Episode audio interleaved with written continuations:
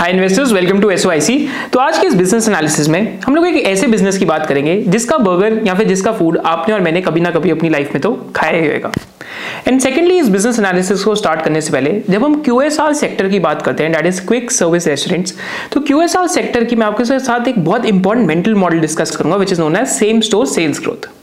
तो what is same store sales growth, जो आपको QSR, रिटेल बिजनेसेस और any type of such businesses में बहुत ज्यादा हेल्प करेगा। So same store sales growth का मतलब है कि आपका जो स्टोर है, सपोज करते हैं आज से यहाँ से 3 साल पहले एक जगह मैकडोनल्ड्स खुला हो, एंड 3 साल पहले जो मैकडोनल्ड्स खुला था उसकी हर साल कितनी ग्रोथ आ रही है, that is what same store sales growth will tell us. Now suppose there is a McDonald's which opened at Rajouri garden, and if that McDonald's was doing sales of 1 crore rupees per annum, that was in 2018. But fast forward to 2023, today that McDonald's is doing sales of 2 crore rupees. So between 2018 to 2023, the same store sales growth from that particular store has been almost 15% CAGR. And why is SSSG growth really important when it comes to QSR or retail segment? Simple reason is because if a retail outlet or a QSR food chain is able to show SSSG growth, it means that the menu is working, more and more people are going to that particular store, and thirdly that particular store can also take price hikes, and because it is taking price hikes, then at the end of the day your sales end up increasing. So this is the meaning of SSSG growth. And this is a very important mental model whenever you're looking at restaurant businesses, QSR businesses or retail businesses like Trent or any other business. So recently also in the quarter 4, so this is a homework which you can do. Just find out which QSR chain has reported the best SSSG growth. And इस analysis में हम लोग क्या करेंगे कि हम जो SSSG growth है इसको की मेंटल मॉडल लेके चलेंगे, and we will also include store addition along with this, ताकि आपको QSR सेक्टर में कभी लाइफ में डाउट ही ना हो। So with this we will start the analysis of waste life food world. तो अगर हम QSR इंडस्ट्री या रेस्टोरेंट इंडस्ट्री के अंदर different types of business models देखते हैं, तो this will help you to identify SSSG growth rates. तो एक तो फाइन डाइन होता है, फिर उसके साथ साथ एक ऐसा कॉन्सेप्ट होता है कैजुअल डाइनिंग का, एंड फाइनली QSR का कॉन्सेप्ट होता है। तो फाइन डाइन का क्या कॉन्सेप्ट है, suppose if you go to Farzi cafe, and अगर आप फर्जी कैफे जाते हैं तो on an average if a couple is going तो 2000 to 2500 रुपीज का बिल तो आ ही जाएगा। And because a couple is going over there, तो कपल वहां पे बहुत ज्यादा फ्रीक्वेंट नहीं करेगा, मे बी आफ्टर 3, 4 या 5 मंथ्स एक बार फर्जी कैफे जाएंगे। So this is one thing to recognise कि फाइन डाइन में आपका जो रिपीट है that is less, but the bill is higher as compare to other formats. फिर सेकंड आपका एक कैजुअल डाइनिंग होएगा, एंड कैजुअल डाइनिंग के साथ साथ आपका जो एक और बिजनेस मॉडल आगे रेस्टोरेंट्स में दैट इज अनलिमिटेड बुफे, तो इसमें बारबेक्यू नेशन आता है। बट अगेन यहाँ पे भी हो सकता है आप 3 या 4 मंथ्स में एक बार ही बारबेक्यू नेशन जाए, तो यहाँ पे भी रिपीट यूसेज है वो थोड़ा सा कम रहता है। फिर अगर आप QSR चेन्स की बात करेंगे तो QSR चेन्स में एक चीज क्या है कि एक तो प्राइसिंग बहुत कम होती है। अगर आप डोमिनोज के भी पिज्जाज देखें तो 50 या 80 रुपीज से स्टार्ट हो जाते हैं। मेरा सिमिलरली अगर आप मैकडोनल्ड्स के ऊपर जाएं तो मैकपफ आज एक 44 या 45 रुपीज का ही आता है, तो वहां से प्राइसिंग स्टार्ट हो जाती है। तो जब भी हम सेम स्टोर सेल्स ग्रोथ की बात करें QSR बिजनेसेस में, तो हमें याद रखना है कि first thing that starts with it is कि कंपनी की मेन्यू और प्राइसिंग स्ट्रेटेजी क्या है। तो यहाँ पे मैं आपके साथ मैकडोनल्ड्स का मेन्यू एंड प्राइसिंग स्ट्रेटेजी एक बार डिस्कस करता हूँ। फर्स्ट चीज आपको क्या याद रखनी है यहाँ पे कि McDonald's follows a barbell pricing strategy model, या फिर this is also known as a price ladder. तो प्राइस लैडर का क्या मीनिंग है, तो सपोज करते हैं कोई कॉलेज का बच्चा मैकडोनल्ड्स में जाता है and he doesn't have a lot of allowance, क्योंकि बहुत ज़्यादा अलाउंस नहीं है, तो you can simply go to McDonald's and you can have a McAloo tikki, and price for McAloo tikki will be somewhere between 50 to 60 rupees, just as an example. And similarly अगर एक college का बच्चा वापस मैकडोनल्ड्स जाता है and he wants to basically have good food but at a low price, तो another example is pizza McPuff, so the price is only 44 rupees, right. अगर chicken के अंदर कुछ ट्राई करना है तो जो चिकन मैकग्रिल आता है, so this is also an option. तो जो साउथ एंड वेस्टर्न इंडिया में रहते हैं आपको वहाँ पे चिकन कबाब दिखेगा, whereas north and eastern India में आपको चिकन मैकग्रिल दिखेगा। सिंपल रीजन बीइंग कि दोनों के जो फ्रेंचाइजी ऑपरेटर्स हैं बोथ आर डिफरेंट। थर्डली अगर आप देखेंगे तो यहाँ पे एक और बर्गर आता है नॉर्थ इंडिया में, that is by the name of veg surprise, and ये 70-72 रुपीज का है जो स्टार्ट हो जाता है। So this is the low end of the spectrum. तो माने आपने एक ऐसा मेन्यू लगाया जहाँ से कोई एटलीस्ट आके आपका फूड ट्राई तो करता ही करता है। एंड आपका तो पता नहीं, बट मेरा आज भी जो फेवरेट बर्गर है that is chicken McGrill and McAloo tikki भी बहुत सही लगता है। So that is an example की जो एंट्री प्राइसिंग होती है। फिर हम आते हैं जो मिडिल वाली प्राइसिंग है इसकी तरफ। तो इट्स लाइक अ बारबेल। अगर आप जिम के अंदर बारबेल देखते हैं तो एक साइड पे वेट होता है, एक साइड पे वेट होता है, फिर बीच में कनेक्टर होता है। तो अगर आप मिडिल वाली प्राइसिंग में देखते हैं देन यू विल फाइंड कि एक आपको मैकवेजी दिखेगा एंड मैकवेजी का जो प्राइसिंग है दैट इज 103 रुपीज़। सिमिलरली अगर आप यहाँ पे चिकन मैगनगेट्स देखते हैं तो 150 टू 153 रुपीज़ के चिकन मैगनगेट्स देखेंगे। Also if you want to try desserts तो डिजर्ट्स के अंदर भी मैक फ्लरी आती है which is for 109 rupees. And again this is an option जो एकदम जो मिडिल वाली प्राइसिंग जो स्ट्रैटेजी है उसके अंदर आता है। फिर जो डिजर्ट्स हैं इसके अंदर और भी सस्ते डिजर्ट्स आते हैं जो आपकी जो सॉफ्टी आइसक्रीम्स आती हैं उसमें। So that is for 35 to 40 rupees. तो एकदम वापस एंट्री वाली प्राइसिंग के अंदर आ जाता है। Also if you look at the example of McChicken so this is also an example जो आपकी जो मिडिल वाली प्राइसिंग है इसके अंदर फॉल करता है। दैट इज मैक चिकन जो चिकन कैटेगरी के अंदर है। तो ये तो हमने देखा कि जो मिडिल वाली प्राइसिंग है इसके अंदर क्या आता है। फिर हम आते हैं थोड़ा सा प्रीमियम एंड की तरफ, क्योंकि because we live in north India. तो नॉर्थ इंडिया में अभी प्रीमियम एंड पे बहुत सारे बर्गर्स लॉन्च हुए हैं। बट अगर आप वेस्ट एंड साउथ इंडिया से सो यू कैन रियलाइज कि आजकल मैकडोनल्ड्स के अंदर क्या चल रहा है कि 300 रुपए के भी बर्गर आ रहे हैं, 300 रुपीज़ के एंड 350 रुपीज़ की भी मील्स आ रही है। So that is something that you can also realise when you go to a store over there. But अगर आप नॉर्थ इंडियन मैकडोनल्ड्स का एग्जाम्पल देखेंगे तो यहाँ पे चिकन विंग्स इन्होंने रिसेंटली लॉन्च करे, चिकन में कैटेगरी में लॉन्च करे। चिकन मैक महाराजा 215 रुपीज़ का है, वेज मैक महाराजा 204 रुपीज़ के आसपास का है। विराज अगर आप चिकन स्पाइसी रैप देखेंगे तो this is for 219 rupees. So again थोड़ा सा प्रीमियम एंड की तरफ आ रहे हैं। And also if you look at big Mac spicy paneer wrap so again this is for 208 rupees. And अगर आप मैक स्पाइसी चिकन को देखते हैं तो ये 180 रुपीज़ के आसपास का है।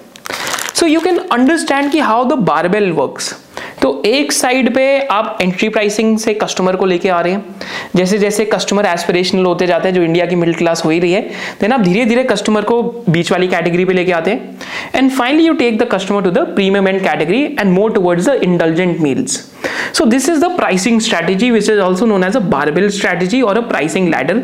And for anyone who is into business so this is one of the pricing strategies जो आप अपने बिजनेस में भी लगा के एक्सपेरिमेंट कर सकते हैं। तो अब हम बात करते हैं कि यहाँ पे कॉफी शॉप्स और मैक कैफे का क्या प्रोमिनेंट रोल आजकल प्ले हो रहा है। एंड साथ साथ स्मॉल एडिशन से मैकडोनल्ड्स की सेल्स पर स्टोर क्यों बढ़ते जा रही है। जैसे रिसेंटली ज़्यादा दूर नहीं 2015, 14, 16 के अंदर इनका पर यूनिट या per outlet store 3.7 to 3.8 crore के बीच में होता था, जो Q3 ऑफ FY23 में ऑलमोस्ट 7 करोड़ पर स्टोर तक पहुंच गया। So why has it doubled nearly in last 6 to 7 years? That is something we need to find out because this will help you to basically realize. So what have been the reasons कि जिसकी वजह से McDonald's का per outlet sales बढ़ते जा रहे हैं? तो यहाँ पे एक simple explanation है. First because of gourmet burgers, second because of meal strategy, and third because of McCafe. तो McCafe से start करते हैं कि why is McCafe really important when it comes to the journey of McDonald's in India? तो आजकल क्या हो रहा है बिकॉज इंडिया की जो यंग जनरेशन है so India is the youngest population in the world. तो फर्स्ट चीज़ क्या हो रही है कि जैसे ही एक young population in the world आती है so you will see that in that particular country the consumption of coffee takes off. तो ये जो कैफ़े कल्चर आया है यहाँ पे इतने सारे स्टारबक्स खुल गए, मोर देन 250 स्टारबक्स खुल गए आज।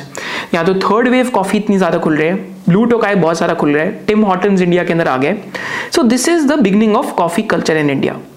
And what we have to realise इसकी इंडिया आज भी एक एस्पिरेशनल नेशन है कि आज भी we always think about our pocket before we spend money. तो मैक कैफे का क्या पर्पज़ है कि अगर आपके पास एग्जिस्टिंग मैकडोनल्ड्स है तो एग्जिस्टिंग मैकडोनल्ड्स के अंदर 20 टू 25 लाख रुपीस के केपेक्स पे एक आउटलेट खुल जाता है मैक कैफे का।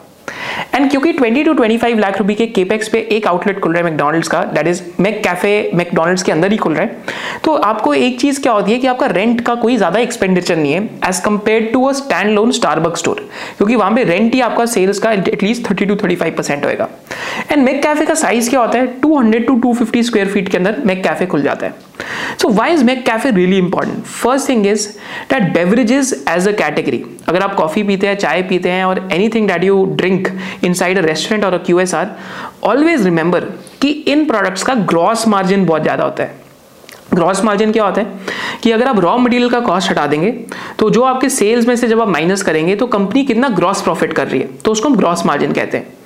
तो बेवरेजेस कैटेगरी में जो ग्रॉस प्रॉफिट मार्जिन है लाइक कॉफी के ऊपर डेट इज 75 to 80%, वेयर जो बर्गर्स हैं, बर्गर्स के अंदर जो ग्रॉस प्रॉफिट मार्जिन है वो 65 to 67% के बीच में रहता है. So again a higher gross margin category which has been added to McDonald's in the last few years. सो इस वजह से मैक कैफे हो रहा है. अब मैक कैफे का एक सेकंड पर्पस क्या है कि अगर आप यहाँ प्राइसिंग देखते हैं, कैपेचिनो की प्राइसिंग देखते हैं, देन यू विल रियलाइज कि मैक कैफे के अंदर कोई भी ऐसी कॉफी का प्रोडक्ट नहीं है जो 250 या 300 रुपए का हो. All of it is price very very reasonably. जैसे मैं आपको यहाँ कॉफी का एग्जाम्पल देखता हूँ, तो हमने एक कोल्ड कॉफी जैसे मंगाई थी, तो this cold coffee costed us barely 98 rupees. Similarly अगर हम यहाँ स्टारबक्स का मेन्यू देखते हैं, तो स्टारबक्स के अंदर भी स्कटल बट करा था, देन यू विल फाइंड कि एक एवरेज कोल्ड कॉफी 240, 250, 260 रुपीज, 300, 360 इसके आसपास एक एवरेज वैल्यू जाता है. Even though Starbucks is a pure coffee experience, but as the nation grows and as people become more aspirational, तो इस वजह से कॉफी कंजम्पशन बढ़ रही है. And because it's a higher gross margin product, तो मैकडोनल्ड्स को उससे फायदा हो रहा है. बिकॉज आज McCafe contributes to almost more than 12% of sales of waste life today. And Westlife की हम बहुत डिटेल में सेल्स ब्रेकअप भी देखेंगे, but this is why average unit value जिसको हम AUV कहते हैं, that is sales per outlet for McDonald's और Westlife has been growing. तो ये जो एवरेज यूनिट वॉल्यूम है, तो इसका कहां से कहां तक ग्रोथ हुआ है. अगर आप यहां चेक करेंगे डेटा को, तो 2016 में 3.49 करोड़ के आसपास का था. तो ये सारा डेटा मिलियन रुपीस के अंदर है, तो 3.49 करोड़ का था जो 2023 के अंदर ऑलमोस्ट क्लोजिंग पे 6.6 करोड़ के आसपास का हो गया. So you can just get an idea that per outlet आपका सेल्स भी बढ़ रहा है. तो पर आउटलेट सेल्स क्यों बढ़ रहा है? First because of this reason, second because of the reason कि जैसे इन्फ्लेशन बढ़ती है तो आप 2-3% की प्राइस हाइक भी ले लेते हैं, तो that is also one of the reasons. Third reason is, तो बिकॉज मैं नॉर्थ और ईस्ट इंडिया वाले मैकडोनल्ड्स मैंने विजिट कर रहे हैं, बट अगर आप साउथ एंड वेस्ट इंडिया के मैकडोनल्ड्स देखेंगे जो वेस्ट लाइफ के अंडर आते हैं, देन यू विल फाइंड कि जो साउथ और वेस्ट इंडिया के मैकडोनल्ड्स हैं वहाँ पे if you ever go to a McDonald's, तो वहाँ पे मील स्ट्रैटेजी बहुत यूज हो रही है. तो what is a meal strategy? अगर आप यहाँ पे जो डंबल प्राइसिंग स्ट्रैटेजी देखते हैं, तो मील स्ट्रैटेजी के अंदर क्या होता है कि गोरमे मील में आपको एक पेप्सी, कोक, कोल्ड कॉफी, यहाँ पे जो उनके डिफरेंट ड्रिंक्स के मेन्यू है, that is offered along with the burger and French fries.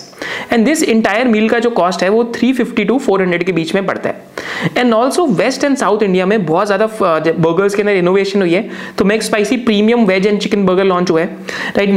Mac cheese veg and chicken burger launch हुआ है. तो Mac cheese veg and chicken burger की मैं आपको यहाँ पे ऐड भी दिखाता हूँ, आप ये ऐड भी देख सकते हैं.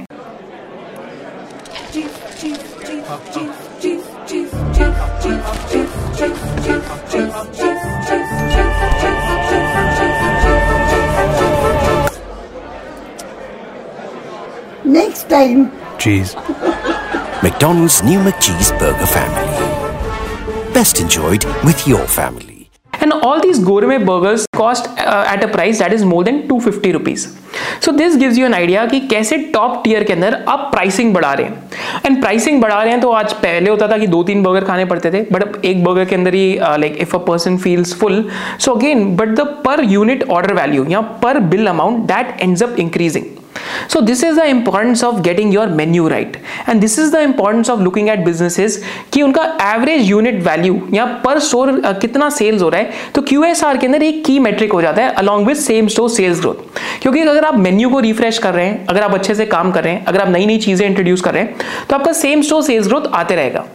Similarly यहाँ पे McDonald's ने एक और चीज़ launch करी, that is by the name of chicken wings. And chicken nuggets तो आते ही हैं, बट जैसी चिकन विंग्स लॉन्च करे साउथ इंडिया में, तो साउथ इंडिया में this is a very surprising data that maximum number of non vegetarians in India live in south India.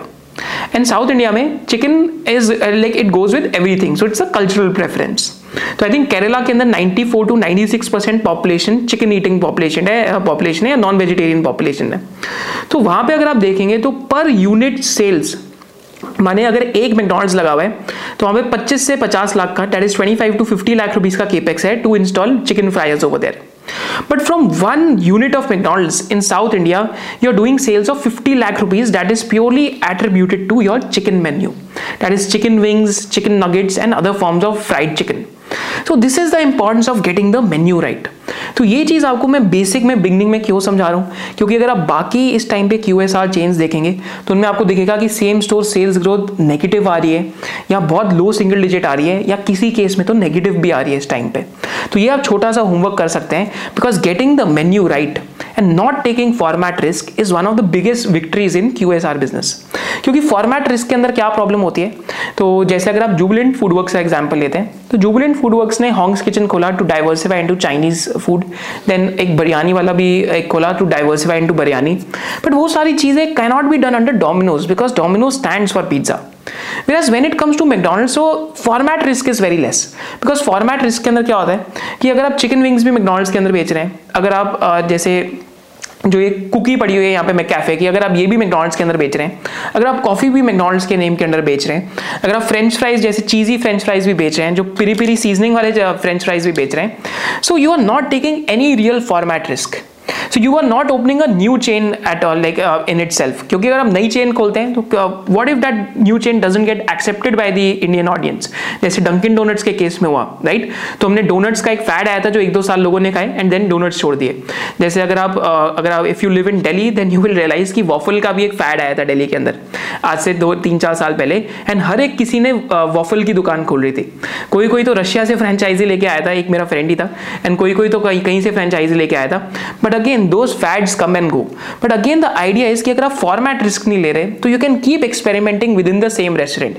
जैसे 2018 में McDonald's also launched rice and chicken and veg rice, but rice नहीं succeed हुआ McDonald's के अंदर because that was too much of a format risk। So these are key things that you have to realize whenever we are analyzing a business that comes to the QSR segment। अब हम जो Westlife का dedicated analysis है उसकी तरफ चलते हैं। And if you are learning something new and if you are enjoying this video just smash the like button and also press the subscribe button. So how was McDonald's started in India? तो अगर आज हम McDonald's देखते हैं India में, तो McDonald's 2 franchises के बीच में डिवाइडेड है। तो एक फ्रेंचाइजी तो आपकी वेस्ट लाइफ फूड वर्ल्ड है, एंड सेकेंड जो आपकी फ्रेंचाइजी है दैट इज मून बेवरेजेस, जो एक्चुअली में कोका कोला की बॉटलर है। तो जो मून बेवरेजेस है, तो that is a franchisee owner of north and east India. तो Moon Beverages recently franchisee owner बना है बिकॉज बहुत ज़्यादा डिस्प्यूट हो गया था पुराने फ्रेंचाइजी वाले साथ। एंड अगर आप वेस्ट लाइफ की बात करते हैं तो वेस्ट लाइफ एक्चुअली में जो वेस्ट एंड साउथ इंडिया है वहाँ पे फ्रेंचाइजी ओनर है। तो वेस्ट एंड साउथ इंडिया में आज मैकडॉनल्ड्स के ऑलमोस्ट 360 स्टोर्स के आसपास है। Whereas if you look at north and east India तो यहाँ पे क्लोज टू 180 स्टोर्स के आसपास है, एंड 180 में से आई थिंक 30-40 अभी फंक्शनल नहीं है, या तो सारे ही फंक्शनल होंगे। But this is how McDonald's is basically divided in India. And अगर आप वैसे मैकडॉनल्ड्स की बात करते हैं, वेस्ट लाइफ की हिस्ट्री देखते हैं, so waste life food world was started in 1982, and waste life food world की एक होली ओन्ड सब्सिडरी है by the name of Hardcastle private limited. And जो हार्ड कैसल सब्सिडरी है so उसका एक जॉइंट वेंचर स्टार्ट हुआ था with McDonald's, and जो फर्स्ट एवर मैकडॉनल्ड्स खुला था इंडिया के अंदर so that was open in 1995, that is in Bandra Mumbai. And 3 days after McDonald's ने वहाँ पे जो वसंत लोग यहाँ प्रियाज में मैकडॉनल्ड्स है वो यहाँ पे भी खोला। So this joint venture was converted into a master franchisee in 2010 when mister Amit Jatia, जो vice president of Hardcastle restaurants है, acquired McDonald's corporations 50% stake in 2012 in Hardcastle restaurants. And 2013 में वेस्ट लाइफ फूड वर्ल्ड का IPO आया, and Hardcastle was merged into the listed group company that is Westlife development, making the former a wholly owned subsidiary of the latter. तो माने ऐसे आपका McDonald's India के अंदर या waste and south India के अंदर start हुआ। अगर आप फर्स्ट चीज़ देखते हैं कभी भी एक इंडस्ट्री या सेक्टर के एनालिसिस में, और whenever we are analysing a business we always start with total addressable market और द टोटल एड्रेसेबल अपॉर्चुनिटी की, what is the total addressable opportunity for this business. So if you look at number of McDonald's across the world in different countries and that is per people, जैसे if you look at the McDonald's in USA, अगर आप USA के अंदर example लेते हैं सो देर are close to 13,515 McDonald's, that is people per outlet, माने कितने लोग रहते हैं per outlet, that is 25,132 in USA।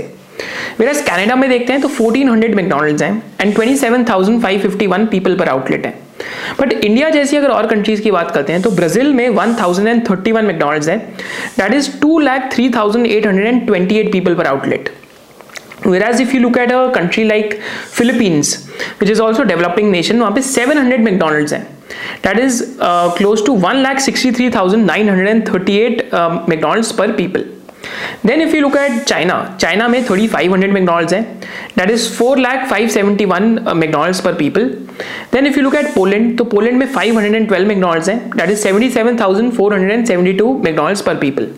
Whereas if you look at the Indian example, तो इंडिया में अभी 480 to 540 मैकडोनल्ड्स के बीच में, so that is close to 28,97,032 McDonald's per people. तो आज भी इंडिया के अंदर मैकडोनल्ड्स की जो अंडर पेनिट्रेशन है वो बहुत ज़्यादा है. ये जो डेटा है 2021 तक का है, तो आज भी इंडिया के अंदर मैकडोनल्ड्स की जो अंडर पेनिट्रेशन बहुत ज़्यादा है. And this is one of the reasons कि जब हम वेस्ट लाइफ की कॉन कॉल्स पढ़ते हैं तो उन्होंने कॉन कॉल्स में बार बार हिंट करा है कि over a long period of time India के अंदर 1000 मैकडोनल्ड्स सिर्फ वेस्ट और साउथ इंडिया के अंदर ही होने चाहिए, बिकॉज हांगकॉन्ग जैसी एक स्मॉल कंट्री के अंदर भी 232 to 235 मैकडोनल्ड्स हैं. Whereas आज मुंबई के अंदर there are close to 75 McDonald's itself.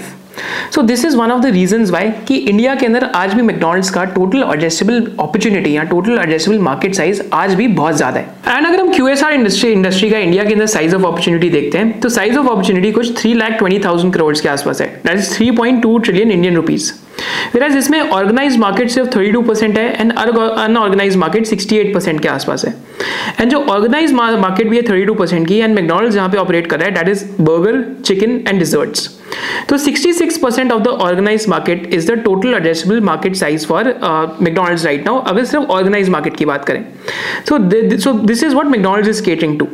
And इसके अलावा अगर हम चेक करें तो हमने जैसे पर कैपिटा स्टोर्स की हमने ऑलरेडी बात कर ली कि इतना पर कैपिटा स्टोर्स और इतना पर कैपिटा स्टोर्स का डिफरेंस है as compare to India, USA and other countries.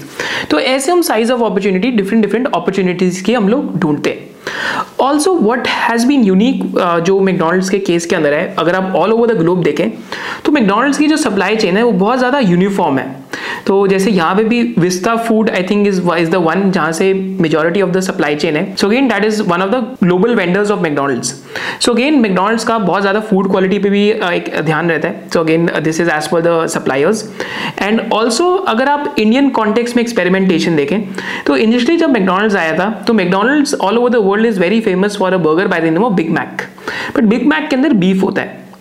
And because Indian culture में eating beef is considered to be forbidden, तो इंडियन कल्चर के अंदर you had to experiment with different burgers.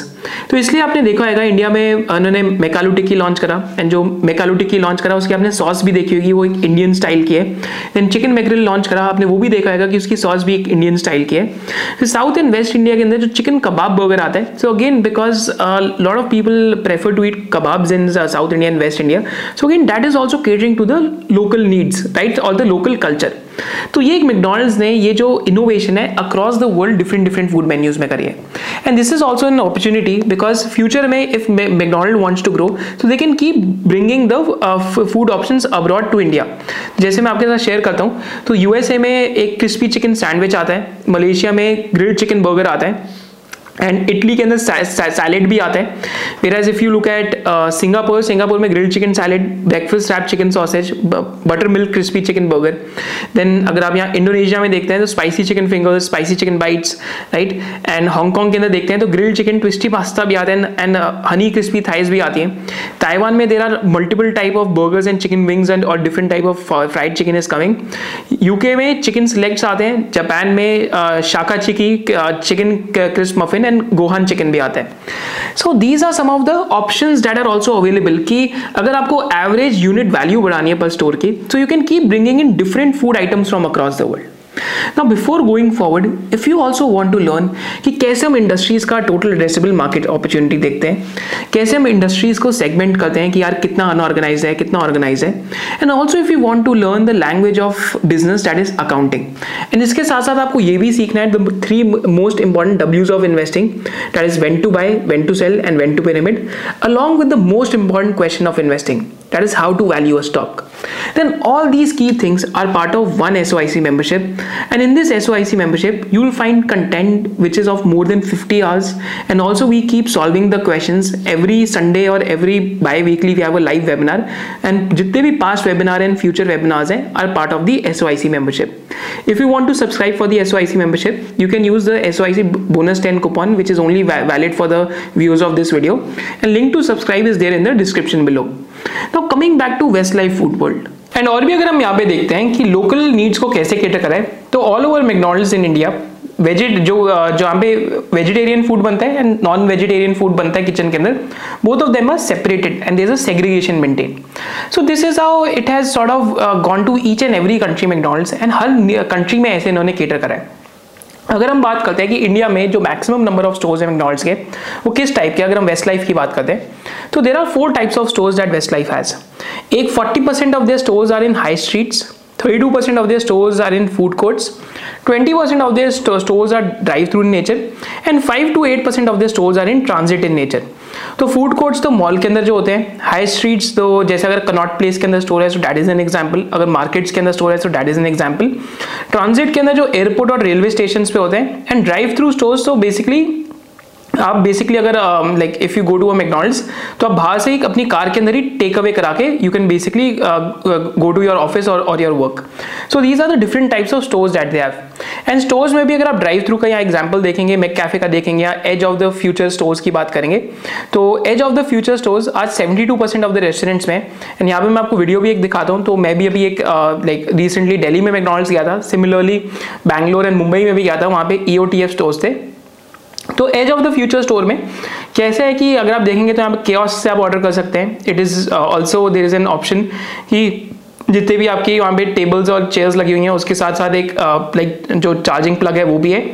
And साथ साथ अगर आप देखते हैं तो आज नियरली 87% ऑफ द रेस्टोरेंट में मैक कैफे है. तो यहाँ पे मैक कैफे का एक एग्जाम्पल देख सकते हैं कि how does a McCafe look like. तो यहाँ पे मफिन्स भी होंगे, चॉकलेट पेस्ट्रीज भी होंगी, चॉकलेट केक्स भी होंगे, and also there are many option of beverages. And अगर आप कभी प्राइसिंग कंपेयर करेंगे विद लाइक स्टारबक्स और CCD तो है नहीं, अगर टिम हॉर्टन साथ कंपेयर करेंगे then you will get the value proposition. Similarly मैं आपको यहाँ पे ड्राइव थ्रू का एक एग्जांपल देता हूँ. तो what is a drive through, तो यहाँ पे आप देख सकते हैं इस वीडियो के अंदर यहाँ पे फूड ऑर्डर हो रहा है, देन ऑर्डर होने के बाद यहीं पे बिल पे हो रहा है. बिल पे होने के बाद एक पिकअप का ऑप्शन है जहाँ से आपने फूड पिकअप करा, and then you can basically take your car and basically exit the store. So these are the different models in which McDonald's has set up its stores.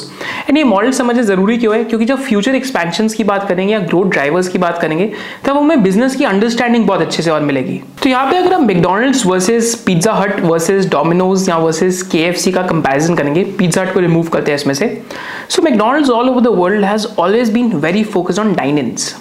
Dine ins का क्या मतलब है कि मैकडोनल्ड्स का जो store का size होएगा that will usually be much larger than a Domino's और अ KFC. एंड अगर अब यहाँ पे मैं आपको एग्जांपल दिखाता हूँ, तो जिस स्टोर के अंदर मैं गया था तो वहाँ पे एटलीस्ट जो सीटिंग कैपेसिटी है that was close to 75 to 100 seats. I think उससे भी ज़्यादा अगर लोग आते तो वहाँ पे बैठ सकते थे. बट बैंगलोर के अंदर भी सिमिलर था, जब मैं उस स्टोर के अंदर गया तो वहाँ पे भी एटलीस्ट 75 to 100 लोगों की बैठने की कैपेसिटी थी. मुंबई में भी जो फीनिक्स पैलेडियम मॉल के अंदर मैकडोनल्ड्स है वहाँ पे भी सिमिलर है कि एटलीस्ट 80 टू 100 लोगों की बैठने की वहाँ पे कैपेसिटी है. सो मैकडोनल्ड्स के stores are generally larger in size. And also a key difference between stores of KFC, McDonald's and all these outlets is कि KFC के जो स्टोर्स होते हैं they are shorter lease in nature, तो माने 4 to 5 year लीसेज हैं. जो McDonald's के स्टोर्स हैं, तो अगर आपने मैकडोनल्ड्स की मूवी देखी हो द फाउंडर, तो द फाउंडर में तो बोलते हैं कि McDonald's is a real estate company. Whereas if you look at McDonald's in India as well, तो यहाँ पे जो इनकी leases हैं these are 9 or 10 years in nature. तो माने आपकी long term leases हैं so that you are in one location for a long period of time. So this is और some of the key differences. पर KFC के model में क्या superiority है कि near term में आपकी ROC हमेशा superior दिखेगी, क्योंकि आपने ऐसा स्टोर बनाया which is like a box, तो आप कस्टमर के फूड एक्सपीरियंस पे फोकस नहीं करें rather than you're focusing on providing quick service to the customer, and also you're focusing a lot more on deliveries. तो आपका केपेक्स पर स्टोर लेसर होएगा as compare to McDonald's and near term ROC will be high.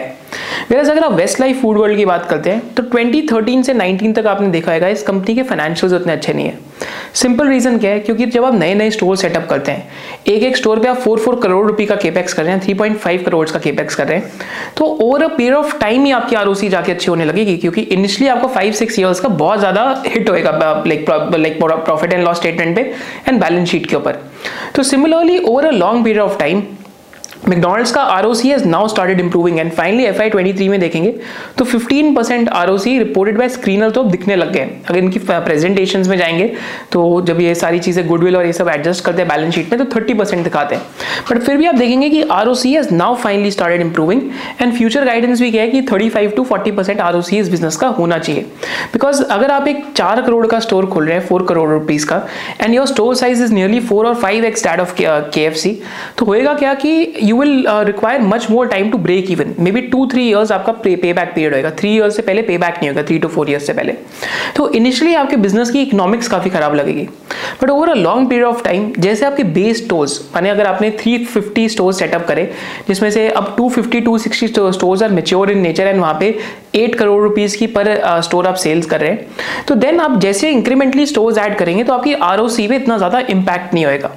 So this is what the juncture जिस पे आज waste life इस time पे है, क्योंकि अब आपके बेस स्टोर्स बहुत मेच्योर हो चुके हैं तो आपकी इंक्रीमेंटल जो ROC आ रही है that will look really really high because base store से तो अब 7-8 करोड़ रुपीज़ पर स्टोर की सेल होने लग गई है। So this is what we have to understand, the finer differences between the business model of KFC and McDonald's, because McDonald's 9-10 years पे फोकस कर रहे हैं, whereas KFC का जो बिजनेस मॉडल है 4-5 year leases के ऊपर ज़्यादा बेस्ड है एंड साइज यहाँ पे स्मॉल है एंड साइज यहाँ पे बिग है। होपफुली आपको इससे बहुत ज़्यादा अच्छी अंडरस्टैंडिंग आई होगी। अब हम चलते हैं कि what are the growth triggers in the story and actually इन्होंने क्या कहा था और क्या अचीव करा या नहीं करा। तो FY16 में they did a investor presentation, तो इन्वेस्टर डे करा था FY16 में where they gave a vision for next 6 years that is FY22 में ये सारी चीज़ें हो जाएंगी। तो देखते हैं कि whether they come like fulfil their vision और नॉट। तो FY16 के अंदर जो इन्होंने बेसिकली विजन दिया था उस विजन में इन्होंने बात करी थी कि कंपनी का जो कंपाउंडेड एनुअल ग्रोथ रेट होएगा that will be at a 15% rate per annum. तो एक्चुअली में सेल्स का गाइडेंस था 830 करोड़ से 2000 to 2500 करोड़ की हो जाएंगी, बट फाइनल सेल्स जो का जो नंबर था that was 2040 crore. So actually में ये तो अचीव हुआ। फिर सेम स्टोर सेल्स ग्रोथ की बात करें तो सेम स्टोर सेल्स ग्रोथ भी vision was high single digits and इन्होंने यहाँ पे 8.5% के आसपास सेम स्टोर सेल्स ग्रोथ दिखाई except during Covid, again this was achieved. Average unit जो वैल्यू का गाइडेंस था दैट वाज की 6 करोड़ रुपीज़ की पर यूनिट स्टोर सेल होगी तो एक्चुअली में 6.3 करोड़ तक होगी। फिर नंबर ऑफ स्टोर्स का जो गाइडेंस था that was 400 to 500 and actually में they were only able to reach 337, अभी 360 के आसपास आ गए। So again this guidance wasn't reach because of Covid and it was slowed down. Number of cities का गाइडेंस था मोर देन 45 हो जाएंगी, एक्चुअली में 52 हो गई है। एंड जो मैक डिलीवरी रेस्टोरेंट्स का गाइडेंस था कि कहाँ कहाँ से डिलीवरी होगी that was 65 to 75, but actually में 87 के आसपास हो गई है। As of the future stores का गाइडेंस था कि 80 to 100 होंगे बट एक्चुअली मोर देन 138, तो अब तो 87% हो गए। एंड मैक कैफे का गाइडेंस था 70 to 75% होंगे बट रिसेंट क्वार्टर में 87% के आसपास हो गए। एंड रेस्टोरेंट का जो कैश रिटर्न था कि कैश प्रॉफिट्स आप कितना कमा रहे हैं तो cash return has gone to 30% which was 15% earlier, so this has also exceeded the guidance. And operating EBITDA margin का जो guidance था कि आप कितना कामकाजी मुनाफा और कितना earnings before interest, taxes, depreciation, amortization आप कमा रहे हैं, margin कितना कमा रहे हैं, that was low to mid teens. And actually they've achieved a guidance of 12.8%. So FY22 वाली guidances तो almost achieve हो चुकी है, but अब इन्होंने recently एक और ऐसी investor presentation करी थी because हम एक कंपनी की जब valuation करेंगे तो हमें इसके लिए बहुत important है कि हम यहाँ से समझे कि एक कंपनी कहाँ जा सकती है। तो FY27 का क्या विजन है that sales should be close to 4000 to 4500 crore, high single digit same store sales growth, 1800 crore का cumulative cash flow होना चाहिए, 18 to 20% of operating EBITDA margin, 40% return on capital employed जो आज 15 to 20% पे दिखता है स्क्रीनर पे, 60% free cash flow conversion and 580 to 630 restaurants जो आज आई थिंक 360 के आसपास है and 100% McCafe penetration. So this is the future guidance. अब ये फ्यूचर गाइडेंस तक जाने के लिए what are the ways that they have. First way is to have more and more stores और to have more and more outlets. तो FY24 में they are also doing more than 200 crore of capex for that as well and इनका जो इस time पे store count है that is close to 360 stores. तो 360 to 630 almost 75 to 80% का jump in number of stores which are basically there. Second way to get to this guidance is to have higher margin. तो higher margin के लिए क्या करेंगे तो जैसे मैंने आपको मैक कैफे समझाया, गोरमे बर्गर्स समझाए जो महंगे वाले बर्गर्स ये बेच रहे हैं प्रीमियम बर्गर्स, या मील्स की स्ट्रैटेजी बताई कि शेक्स भी मिलेंगे, कोक भी मिलेगी, फ्राइज भी मिलेंगे एंड जो बर्गर है वो भी मिलेगा एक मील में, एंड चिकन की जो स्ट्रैटेजी बताई। तो इंडिकेटिव मार्जिन प्रोफाइल कुछ ऐसी है, हाइएस्ट मार्जिन मैक कैफे में, सेकेंड हाइएस्ट मार्जिन मील्स में, थर्ड हाईएस्ट मार्जिन चिकन के अंदर है, fourth highest margin premium burgers के अंदर है, एंड वैल्यू बर्गर्स में उतना ज़्यादा हाई मार्जिन नहीं है. So target is to improve the margin by 100 to 150 basis points per annum. And same store sales growth अगर 2022 में देखते हैं तो 57.8% की थी, वैसे 2023 में 36% के आसपास की थी.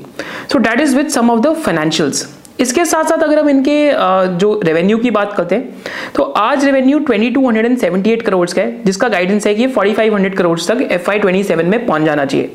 And what is the other reason for giving this guidance is to have pricing hikes, कि हर साल 2 to 3% का प्राइस हाइक होना चाहिए, just to keep in line with the inflation, की अगर इन्फ्लेशन अगर इतने से बढ़ रही है तो इनका भी प्राइस हाइक इतने रेट से होना चाहिए. तो अगर आपको मैकडोनल्ड्स जैसे बिजनेस को वैल्यू करना है तो what you have to realise is कि आज क्योंकि इनका profit and loss statement depressed दिखता है. डिप्रेस्ड क्यों दिखता है? क्योंकि नए नए स्टोर्स खुले, मैच्योर हो रहे हैं स्टोर्स, तो डेप्रिसिएशन बहुत हाई है. तो आपको इसको प्राइस टू अर्निंग्स पे नहीं देखना पड़ेगा. You have to look at it in terms of कि फ्यूचर में क्या हो सकता है, कितने स्टोर्स आ सकते हैं. That is the right way to value things, कि स्टोरी क्या है एंड नंबर्स क्या बैकफिल कर पा रहे हैं, नहीं कर पा रहे. तो स्टोरी तो मैंने आपको समझाई कि कोई फॉर्मेट रिस्क नहीं ले रहे, कॉफी के अंदर आ रहे हैं, प्रीमियम बर्गर्स के अंदर आ रहे हैं, मील्स के अंदर आ रहे हैं, देर ऑल्सो नियरली एडिंग 80% स्टोर्स. तो ये तो स्टोरी की बात होगी एंड ब्रांड की भी बात होगी. आपको पता ही McDonald's is a very good brand and a very powerful brand. Numbers क्या है? नंबर्स हैं कि मार्जिन एक्सपैंड होने चाहिए. बेसिकली मार्जिन की जो इन्होंने गाइडेंस दी हुई है कि 18 to 20% तक ईबिटा मार्जिन इनका होना चाहिए. So that is the guidance on the front of margins.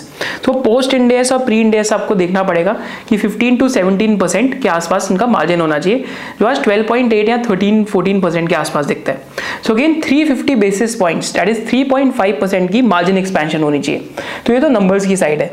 और क्या नंबर्स की साइड कि 40% ROC होना चाहिए, 25% ROE होना चाहिए, एंड अगर 4500 करोड़ की सेल है तो नंबर्स पे ये भी है कि 8 to 10% पैट मार्जिन होना चाहिए. तो आप अज्यूम कर सकते हैं 4500 करोड़ की सेल, उसका 10% पैट मार्जिन, FY27 में इनका प्रॉफिट आफ्टर टैक्स कितना हो जाएगा?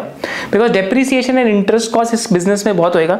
तो क्योंकि इंड एएस 116 की वजह से, जिसका आप थ्रेड पढ़ सकते हैं, हमने आपके लिए ट्विटर के डिस्क्रिप्शन में नीचे डाला है. तो अगर 4500 करोड़ पे 10% का पैट मार्जिन है, सो यू कैन अज्यूम कि कैश फ्लो उस केस में कितना हो जाएगा. And we have seen Jubilant FoodWorks के साथ बिटवीन 17 to 19 कि जब high single digit same store sales growth आ रही थी एंड कैश फ्लो बहुत तेजी से बढ़ रहा था and free cash flow generation हो रही थी. So what ended happening up with the business and the stock? तो this is again something that we have to think about. मैंने आपको वैल्यू करने के सारे तरीके बता दिए. अब यहाँ से थोड़ा सा भी आप दिमाग लगाएंगे तो अब you can at least get to the valuation yourself. And इस वैल्यूएशन मेथड को खुद जरूर ट्राई कीजिए and let me know in the comment section below कि एक हाई ग्रोइंग या फिर एक फास्ट ग्रोइंग QSR बिजनेस को इंडिया में क्या पीई मिलती है या क्या प्राइस टू कैश फ्लो मिलता है, एंड उसको आप मल्टीपल्स देके अज्यूम करके नंबर साइड से वैल्यू कीजिए. नैरेटिव दे दिया, आपको नंबर्स दे दिया. Now what you have to do as an independent viewer, you just need to join them and do the method yourself. So this is with the story, this is with the growth drivers, and this is with the part that is with the growth pointers के. And हमने valuation की भी बात करी कि कैसे आप थोड़ा सा दिमाग लगा के इस कंपनी का valuation खुद कर सकते हैं. अब हम रिस्क की तरफ आते हैं, क्योंकि रिस्क तो हर एक बिजनेस में होते ही होते हैं. एंड आपको यहाँ पे वीडियो बंद नहीं करनी चाहिए, उल्टा आपको यहाँ पे वीडियो में और ध्यान देना चाहिए और अटेंशन लगानी चाहिए. तो पहला की रिस्क पॉइंटर क्या है बिजनेस के साथ? फर्स्ट की रिस्क इज कि अगर इंडिया में कंजम्पशन स्पेंड का स्लो डाउन हो जाता है, अगर इंडियन कंज्यूमर कम खर्चने लग जाते हैं, तो 2013 और 14 में भी ऐसी एक रिसेशनरी हेडविंड्स आई थी इंडियन QSR सेक्टर में, जब QSR सेक्टर का same store sales growth for all the companies fell off the cliff, because सारे लोग स्पेंड नहीं कर रहे थे उस टाइम पे. तो ईटिंग आउट का जो एक्सपेंडिचर था that also fell. So this is first की एंटीथीसिस पॉइंटर. सेकेंड की एंटीथीसिस पॉइंटर क्या है कि आज इनका जो ओन ऐप से ऑर्डरिंग होता है that is 50%, versus 50% they are dependent upon Zomato and Swiggy. तो अगर Zomato and Swiggy over a period of time अपना टेक रेट्स बढ़ा दे, सो अगेन डिलीवरी बिजनेस में that is one of the second की एंटीथीसिस पॉइंटर. थर्ड की एंटीथीसिस पॉइंटर क्या रहता है इस बिजनेस के अंदर? That is the royalty rates. तो रिसेंटली इनका रॉयल्टी रेट हाइक होकर 4.5% के आसपास हो गया है. एंड ऑल्सो इनके पास क्लैरिटी है कि FY26 के बाद ऑलमोस्ट हर साल 50 बेसिस पॉइंट्स, दैट इज 0.5% तक की हो सकता है कि जो रॉयल्टी रेट है उसके अंदर हाइक हो. So again that is a risk, because अगर बीच में ही अगर मैकडोनल्ड्स की जो ग्लोबल ओनर है उन्होंने बीच में बोल दिया नहीं यार 8% रॉयल्टी चाहिए. So again that is a key antithesis pointer which you all have to keep a track on. So these are some of the key antithesis pointers that we have to study. And fourth key antithesis pointer जो एक retail investor के लिए हो सकती है कि if you are not able to understand how to value it, then again it's a risk for you because you won't be able to ever be able to understand the story. तो इस video को आप बार-बार देखिए, con calls को बार-बार पढ़िए, annual reports को पढ़िए, and then you will start understanding कि growth pointers क्या है and risk pointers क्या है, and the story will become much easier for you to understand. And this is the reason why we make videos at SOIC. So this was the video on Westlife Food World. And अभी हमने consumption businesses के अंदर बहुत सारी videos बना ली हैं. That is Titan पे बनाई थी, Varun Beverages पे बना ली, हमने जो मान्यवर है वेदांत Fashions उस पे भी video बनाई थी, CCL Products पे भी बना ली, Radico Khaitan पे भी बना ली. And this was the next business that we have covered in the consumption category because this is a hard category to find businesses in. तो यहाँ पे हमने blog भी लिखे हैं सफारी के ऊपर and trend के ऊपर. तो you can also read our blogs. And this is how we are covering the consumption sector. That our key mental model is कि हमें double digit volume growth या QSR के अंदर high single digit same source sales growth तो दिखनी चाहिए, तभी हम उस consumer stock को we'll think of analyzing. Thank you so much for joining us. आपकी जो इस वीडियो से key learnings थी, do let me know in the comment section below. And if you loved the video, just drop a loved it in the comment section. Thank you so much for joining us once again. जय हिंद.